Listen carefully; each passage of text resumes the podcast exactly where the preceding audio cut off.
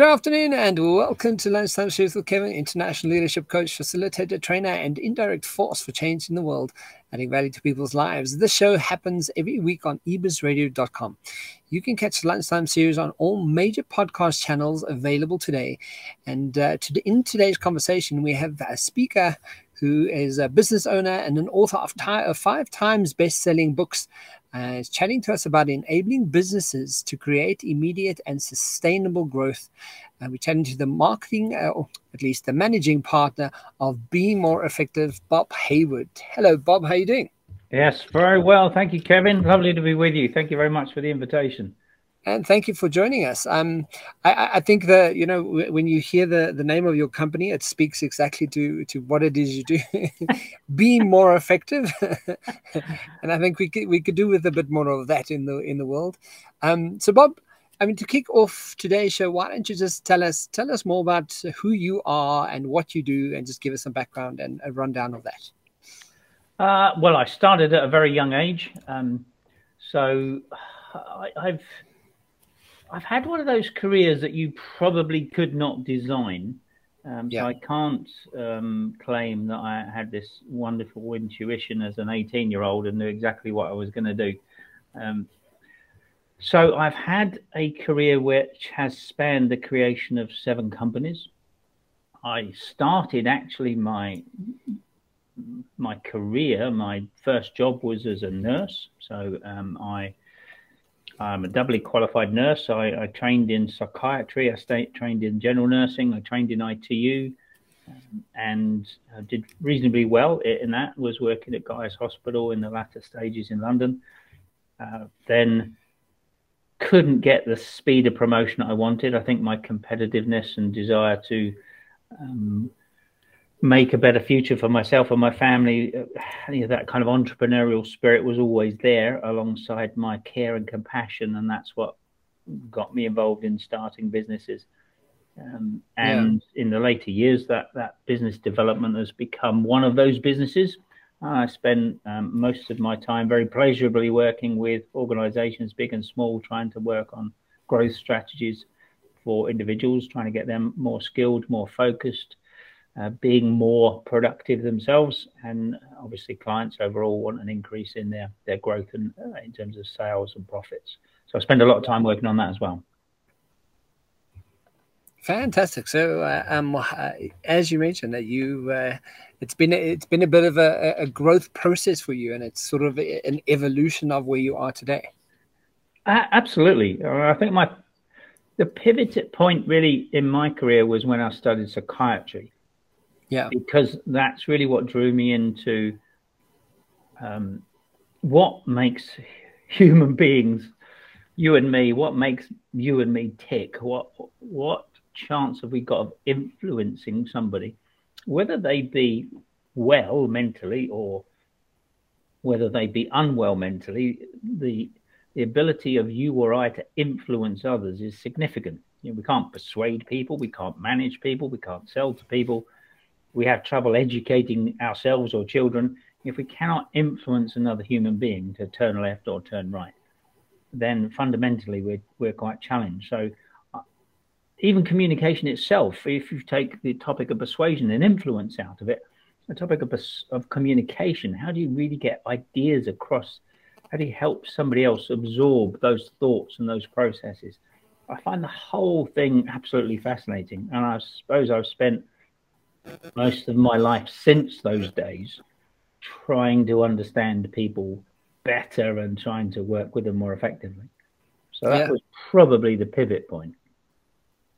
When and I, I psychiatry.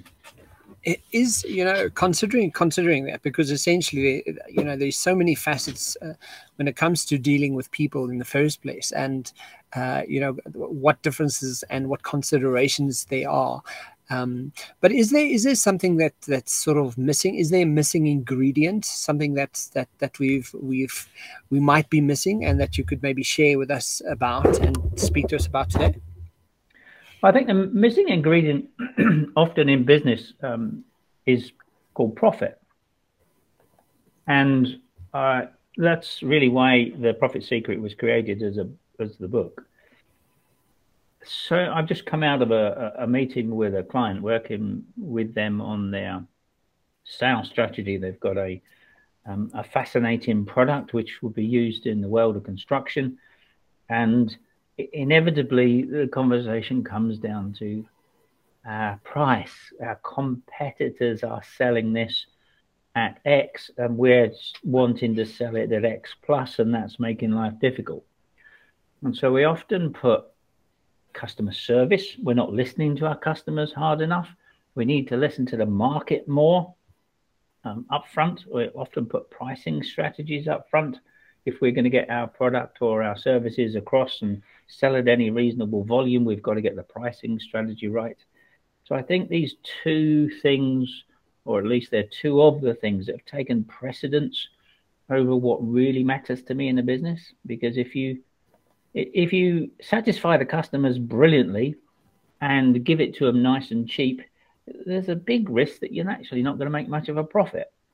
And what is the point of being in a business unless you're adding value to everybody in the whole process customers, suppliers, staff, yourself?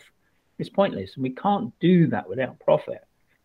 And I think somehow we've forgotten that if you're going to be a profitable business, you've probably got to think an awful lot harder about how you add value into this whole process and what that value is made up of.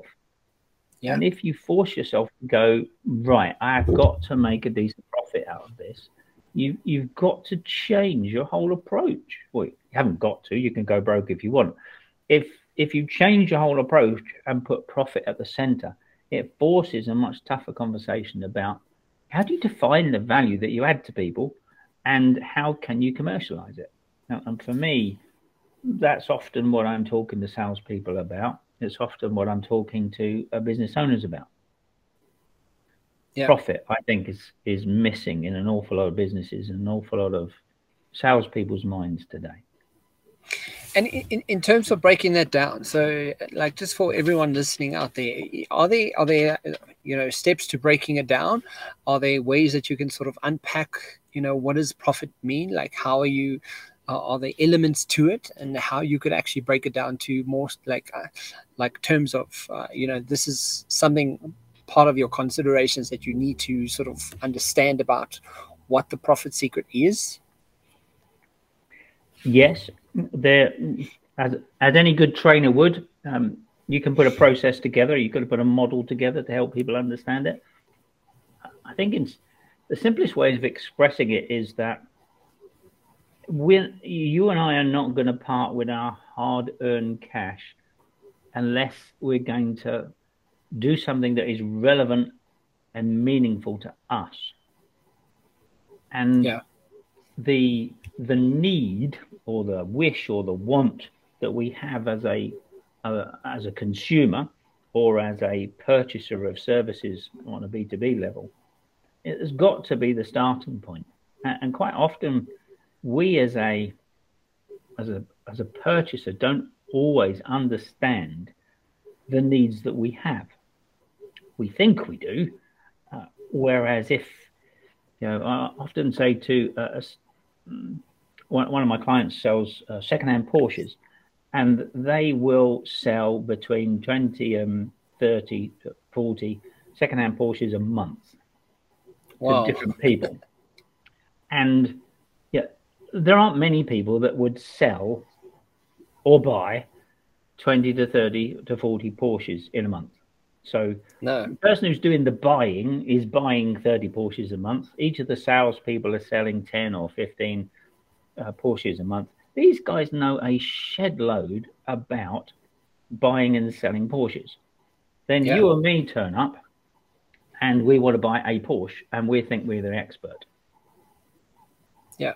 Now, we probably understand ourselves better than most people, true. That doesn't mean we really understand the value of what we're asking people to help us with. And therefore, the trusted advisor, the consultative salesperson, has a much better chance these days of unraveling that if they take the position that part of their job is to hyper qualify the needs. because the sale is only made in the pain of the present. Most salespeople think, most buyers think that they make the decision to buy because of the features and the benefits of the future. Well, we don't. Yeah. Yeah. We make the decision to buy um, based on the pain of the present. And therefore, unless we can unravel that and start to attribute value to it, then we're going to struggle. So I think part of the process is get out of the head of the typical sales approach, which is our products or service has got this feature and it's got these benefits. Yeah. Um, for me, that's the wrong starting point. Without something that absolutely is resonating with the prospect, with the buyer, nothing's going to work. Absolutely. So, so if I'm hearing you correctly, understanding the pain in the present moment and and addressing that for the client at that moment right now is why a client will buy? Yes. There is something going on which may be maybe it's not negative. Maybe it's it's yeah i i want to go uh, you and i were talking just before we came on air that, that my next holiday will be to walk the West Highland Way. And you might say well look, you bought that without there being a problem. You bought that hmm. because there was an opportunity to go for a nice walk. Well, yeah, in fairness, but I could have bought that. I could have bought that service from any number of companies that offered me an organized trip from A to B. Why did I yeah. pick the company I did? And why did I pick the holiday to start with? Why did I decide it had to be a walking holiday? And why did I pick Scotland? All of those opportunities, all of those decision points are usually made emotionally, not logically. Yeah. And it isn't always possible for us to understand them fully ourselves as individuals. When we sit down with a counselor, sometimes called a salesperson, a trusted advisor, um, or a, someone who's approaching this as a consultant, um, yeah. we can we can almost have a therapy session and get to grips with really what are we trying to accomplish or what problems are we trying to solve? And if you can get back to that core conversation it's so important. I mean we we probably all got used to the wonderful powers of google and most of us using google will either type a solution into the google search engine or we'll type a problem. Yeah. And um, up will come a variety of options. And you know, far more buyers these days, be it B2B or B2C, have done that kind of search long before you or I turn up as a consultant, as a trusted advisor, as a therapist. And there is a risk that we kind of take over where Google left off. And then you're just dealing with a transaction. Now, if I want a can of Coke, I'm going to put a pound in the machine and I'm going to get a can of Coke. I don't yeah. need a consultant. I don't need a therapist if I'm going to work out the best possible holiday for me and my wife to meet all the needs and the wishes that I have, I'm better off talking to somebody who knows what they're doing. Yeah. Not trying to map it out myself. And I think that's that's the process that we've got to uncover. Uh, and we've got to spend time thinking about you know wearing the shoes of the indian and walking a mile in his shoes is a wonderful metaphor and too often as a salesperson we we don't go back to that position where we're trying to wear the moccasins. We've got used to carrying a hammer. And of course, if, if you're carrying a hammer, then the only thing that you're looking for is a nail. we, have got to go back to the position where we haven't got a hammer. We haven't got yeah. a solution. Yeah. I'm agnostic on the solution. I just want to understand your needs and your problems and your wishes and your wants and your dreams. Yeah. I just want to get to grips with that. Just tell me far more about it. And too many of us rush too soon into I've got a I've got a hammer, I've got a solution, I've got a product, I've got a service. It's got so many features and so many benefits, and there isn't enough value in that. There isn't. So, so Bob, I mean, uh, I, I absolutely love that, you know, and it's, uh, you know, from an NLP perspective, and I know you know this, you know it's um, are you trying to move away from the the pain uh, or are you trying to move towards the pleasure you know? So i, I love the pain and pleasure sort mm. of reference to that. And when your brain sort of gets to to understand what is this person trying to achieve inevitably then you know that's where you know you start finding your answers. To that point what is your take on the importance of relationship building? You know as a consultant as a salesperson as uh, the person selling the porsches um, do I build relationships with these people or do I just treat them as a number? And I think that's also, you know, perhaps the, the answer to, uh, you know, walking around with a hammer in, in your hand. Um, just because you have something to sell doesn't mean everyone wants to buy it. You know, so, you, you know, what is your take on building relationships with, with uh, your clients and people who potentially could become your clients? Um, how important do you think building relationships is? Well, if, if you take the position that you're going to become a teacher, you're going to become a therapist, you're going to become a trusted advisor, the relationship is fundamental. Without trust, there is no sale. Without relevance, mm, there is no sale.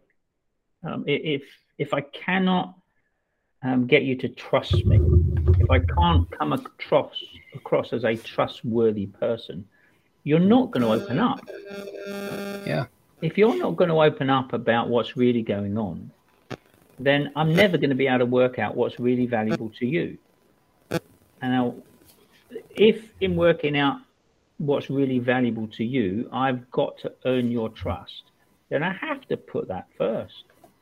I have yeah. to build a relationship with you. I can't just walk in and just say, okay, you know, tell me about the problem. Now, there, there was a really top, top salesperson for an insurance company in the UK who yeah. had an appointment maker who would make the appointment on his behalf. He'd walk in to see the prospect and he'd say, Kevin, nice to meet you. What's the problem?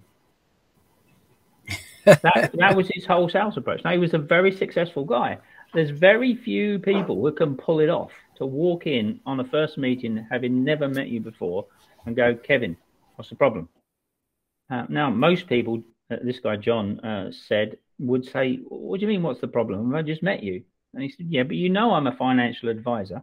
My appointment maker said that, and you agreed to the appointment. So why don't we stop dancing around the handbags and you just tell me what the problem is and I'll fix it for you? Now, yeah. there, are not, there are so few people who can pull that off. Hmm. That is, it's much easier in a sense I say, why wouldn't I? Because this is this is my personality style. For me to go, Kevin, one of the most important things for you and I to agree on is whether we can actually work together, whether we can have some degree of rapport and some degree of respect. And forget what I do and forget what you do for a minute. Human to human, are we okay? And if I can't establish some kind of fundamental rapport and trust with you, you're not going to tell me anything that I can work out any value from. I, I can't work from your self interest if I don't know what is your self interest. I can only work from mine. If I'm going to put down my hammer, if I'm going to put down my self interest, lay down my hammer and go, Kevin, I'm just here for you. And you believe me such that you tell me everything you need to, it's going to be impossible for me to work out the added value that I could bring. I'm yeah. just, you might as well stick it into Google and buy something on the cheap. So, uh, so with that comes really interrogating the information and kind of really getting as much information out of this person as possible. You're wanting to be, you want to be asking questions so that, that this person's speaking and you're listening because with your listening, you're receiving more information. Absolutely. Yeah. One of my phrases is clean language. Yeah. Clean language came from ther- uh, therapy. Um, it's a shame that the guy who developed clean language as a therapy never actually wrote a book about it himself. Some of his um, students did. There's a couple of good books about clean language that you can find on Amazon and other good bookshops. So, uh, in clean language, you're trying to break down the metaphors that we all use so somebody says, yeah, walking holiday is really important to me. Well, yeah, walking and holidays are both metaphors. What do you mean Yeah. walking? yeah, So if I can get someone to tell me what they mean by walking and why that that's important to them, I've got a chance to understand them at a deeper level. What do you mean by holiday? I mean, everybody thinks you know what somebody says, or somebody means when they say, "I want to go on a holiday." Well, we don't. We're just making an assumption, and you know you can split that word into three syllables, and it makes a bottom of you and me. Yeah. It's really important to go. Uh, I know you've just talked about a left-handed widget, and we can all know what left-handed widgets are. Could you just tell me what it means to you and start again? Treat me like an idiot. Yeah. Because if I can really get inside your head, then I understand not only what your problem solution must have, I'll also understand what would be nice for it to have. And if I really lis- listen very well, I'll be able to work out the icing on the cake and the cherry on top. Hmm. Now, generally speaking, when a business or um, a consumer is attempting to buy something or they're trying to solve a problem or, or, or come up with some kind of solution, but they don't always really understand that world. And therefore, an expert in that world can take two or three statements that a, a prospect says, add them together, and go from my experience of buying and selling 30 Porsches a month for the last Humpty Dumpty years. I know what you need. You need this. Yeah. And the person listening goes, That's right. That's right. How, how did you know? How did Yeah. you know that's what I wanted? I could not express it myself. Wow. Now I can Yeah. I can put almost almost any value I want on that because I have worked out the icing and the cherry on the cake. And now you've realized what you want. And the scary thing is, none of my competitors will have done that. Mm. So where are you going to get the price check? And that whole everything you've just explained comes down to you human speaking to human that's got Hmm. nothing to do with it's got nothing to do with the porsche it's got No. nothing to do with the amount of the porsche it's got to do with me as a human speaking to you as human Hmm. and you've solved something for me and you've given me an answer that my brain sort of connected to and you went yes that's the point that's why i'll buy Hmm. right I mean, Jeff Thull talks about it as hyper qualification in his book, Mastering a Complex Sale. He talks about hyper qualification. He, he's right.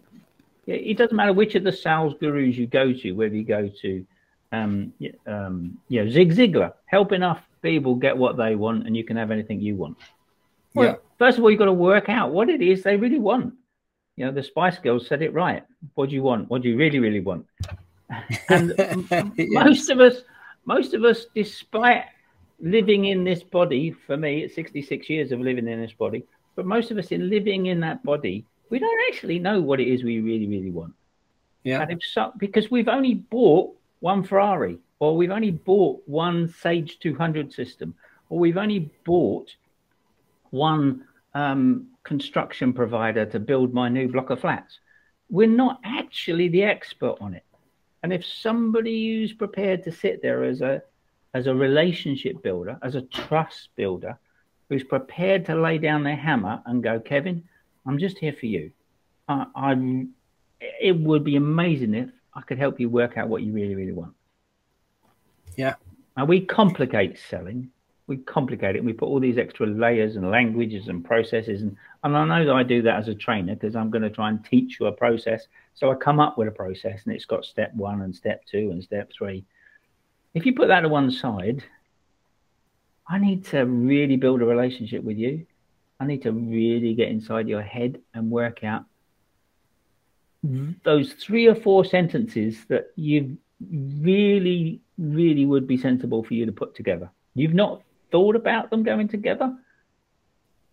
And if I can help you put them together, man, have we got an answer. And the price tag, well, it's kind of up to me.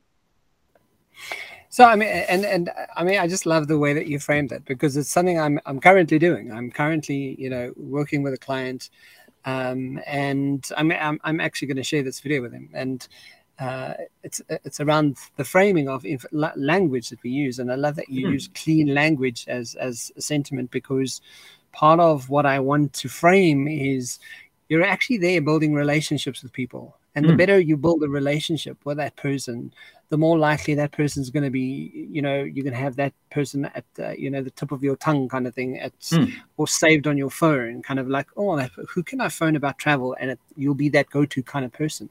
Mm. And if you don't take the time to build a relationship with the people you're, you're speaking to and selling to at the end of the day, um, you know, you're also, you're just potentially wasting time. You're just wasting your own time because, oh, like, absolutely know, we, what we, are you there to do at the end of the day?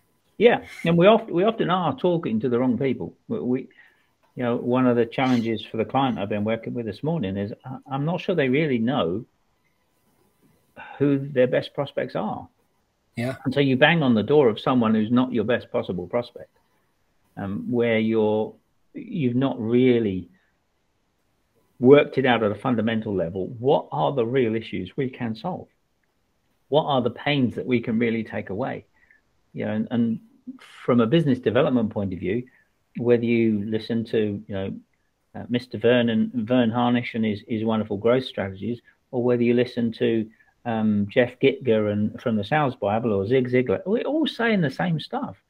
Yep. There has to be fundamentally something that has significant value for you that I can do, and I've got to work that out first because otherwise, as salespeople, we end up running around like a crazy lunatic with a big net trying to catch these wonderful butterflies yeah. instead of working out where, where the butterflies eat. And you know, I did that on a, on, a, on another trip with a friend of mine in France. He wanted, he was asked to catch um, day flying moths, a certain type of day flying moth.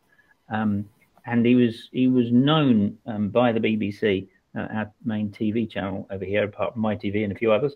Um, but he was known to catch different um, butterflies and moths for David Attenborough. Yeah, and he was hired to catch six of these particular day flying moths. And I just happened to be on holiday he took, with him. He took all his kit. I followed him around for a whole day trying to catch this stupid butterfly. And then towards the end of the day, we stood by this red bush, and there was about half a dozen of these butterflies just floating around the bush.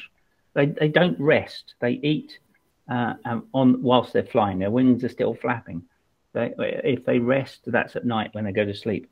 Um, but there was like six of these butterflies feeding off of this bush, and I said to them, a guy called Paul, "How comes there's so many butterflies around this bush?" And he said, "Oh, this is one of their favorite foods.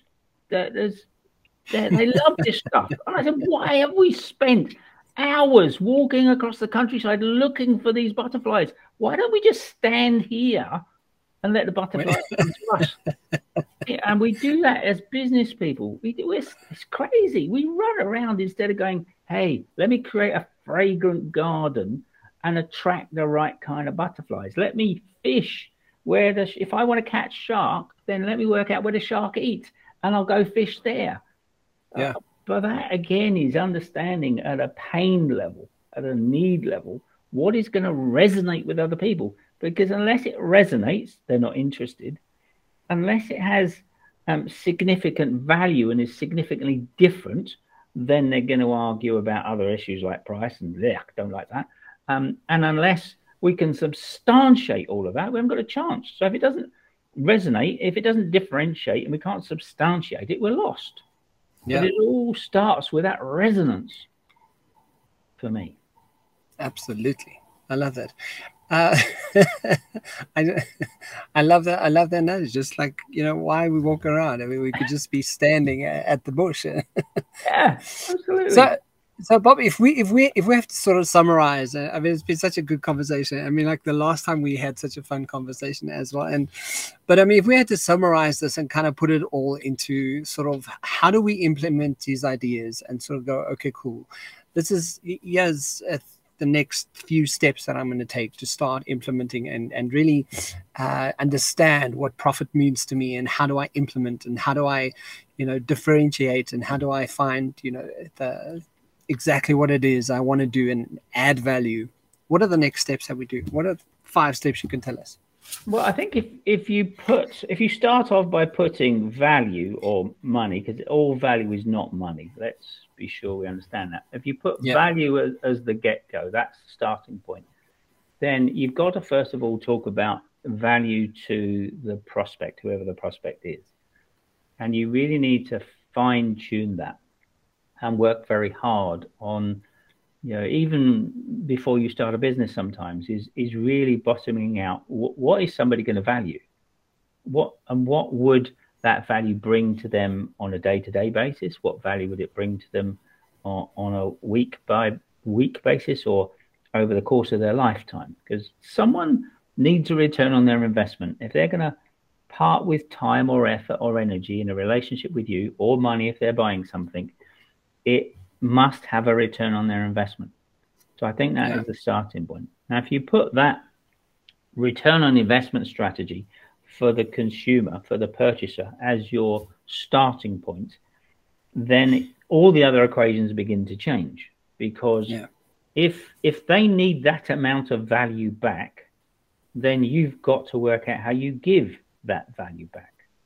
Yeah that's for me is the second step where we look at our own business and go, right, I'm selling shelters for construction sites or waste sites. All, all I do is cover waste material and stop it blowing away and stop it getting dry. You know, the, my purchaser is not going to spend fifty thousand pounds on a shelter unless I'm giving him back 150, 200, 250,000 pounds. What what's that equation? How can I deliver that much value? Because that changes the products and services that we then start to pull together. So I think that's the second step. You have to build your business proposition based on the core premise that there must be a significant return on investment for the ultimate user and purchaser. You have to map that journey and work it out. You then work out what services and what options you can add that are going to create that value then of course you, have got a, a, magical formula to pull together that has to deal with what they must have, what would be nice to have, and it must we must be able to find the cherry on top. We must be able to find the plus one. Now, of course, that means you then got to look at a business proposition and go, well, if we've got to deliver that, how are you going to deliver it? And that will have an influence on the structure in your organization. It, of course, changes your proposition, it changes your marketing, but you know who your ultimate consumer is. If you know who your ultimate consumer is, then you should be able to find out where they eat. You should be able to find out where they network.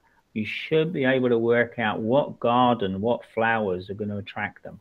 Well, that's the sales and marketing engine. That comes next. I think the final part of it is is to realize that when you do put a sales strategy together, that it must contain those the three legs on that chair. You must yeah. have a differentiator. You must be different enough. You do not have to be better. You do not have to be cheaper. You just have to be different. Yeah. A Ferrari is different from a Porsche. A DeWalt is different from a Black and Decker. The pricing strategy is almost, in my mind, irrelevant, irrelevant, but it has to be different enough. There are enough people who want your difference for you to make a very successful business if you're clear on what that difference is and what value it's going to add. Yeah. So I think if you put the difference together, the resonation together, and you then learn to substantiate it. Customers no longer believe, in my view, salesman's blah blah. Yeah. Nor do I believe they buy into marketing blah blah unless we can substantiate it. And if we're going to build long term, trust filled relationships, we have to be able to substantiate things that would be my last step. Well, I, I absolutely love that. I think uh, there's so much that we, I, I, think we should have you back and you should talk about more of your books and more of everything that you do oh, because it's you. been so fantastic. Please tell us. I mean, like uh, all your links are going to be in the description box below, but uh, I know that you have uh, some best selling books on uh, on Amazon at the moment. Where, what are the books called, and uh, uh, where can we go find these? Well, if if you look for my company, which is called BeMoreEffective.com, yeah, then that would be the easiest place I think to go.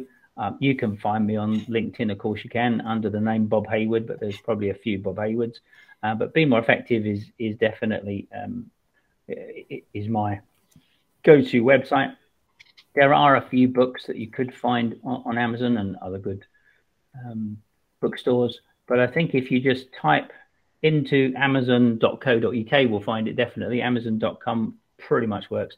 Even if you type Bob Hayward into Amazon Books, then you'll see a number of them that will come up. Uh, the two that are probably the most popular are The Profit Secret and Persuade. Persuade we wrote before we wrote The Profit Secret, and it is about a much wider topic around communication rather than The Profit Secret, which is all about sales and marketing. But that's probably the easiest way to get hold of me. Fantastic. Bob, thank you so much. Thank you for joining us on the Lunchtime Series. Guys, you can catch up uh, on ebizradio.com every week uh, around lunchtime. And uh, that's it for uh, today. Uh, Bob, thank you and chat to Pleasure. you soon. Thank you very much. Bye, Bye, Kevin. Bye.